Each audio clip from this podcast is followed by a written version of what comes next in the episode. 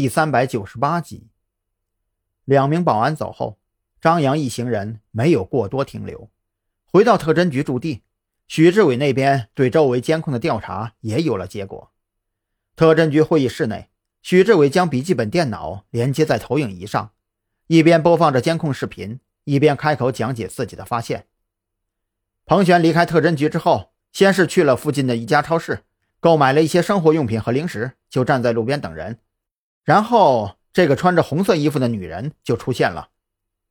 许志伟暂停正在播放的视频。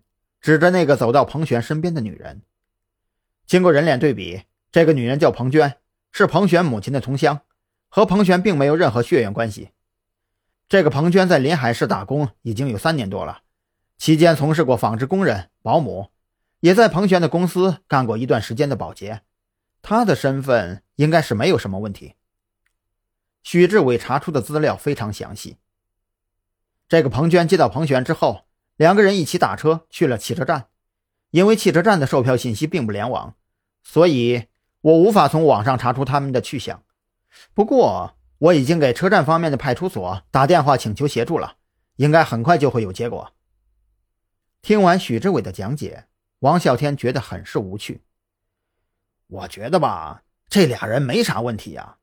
你们看啊，无论是彭璇离开特侦局后的一举一动，还是那个叫彭娟的女人。都显得太正常不过了，他们根本就没有躲闪摄像头的意思嘛。这要是真有事儿啊，这他们跟老鼠扛刀满街找猫也没什么区别嘛。老王这话话糙理不糙，我也觉得老张啊，你是不是太敏感了？这彭璇的保护期已经过了，我们也没理由干涉公民的自由，他走就走了呗。许志伟也有些牢骚，他觉得。张扬这完全是心理原因作祟。张扬当时就变了脸色，这两人的话听到耳朵里，怎么就那么刺耳呢？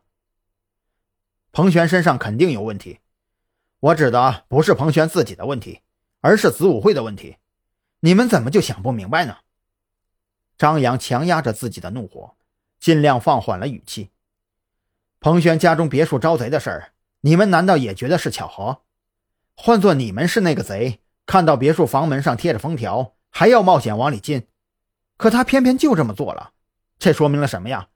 这说明他进入彭璇别墅的目的绝对不仅仅是为了偷东西，而他也绝对不是一个贼那么简单。张扬啊，你太情绪化了，用我们老家的一句话来说，你这个呀就是警察当久了，看谁都是贼了。老王看张扬面色不太对。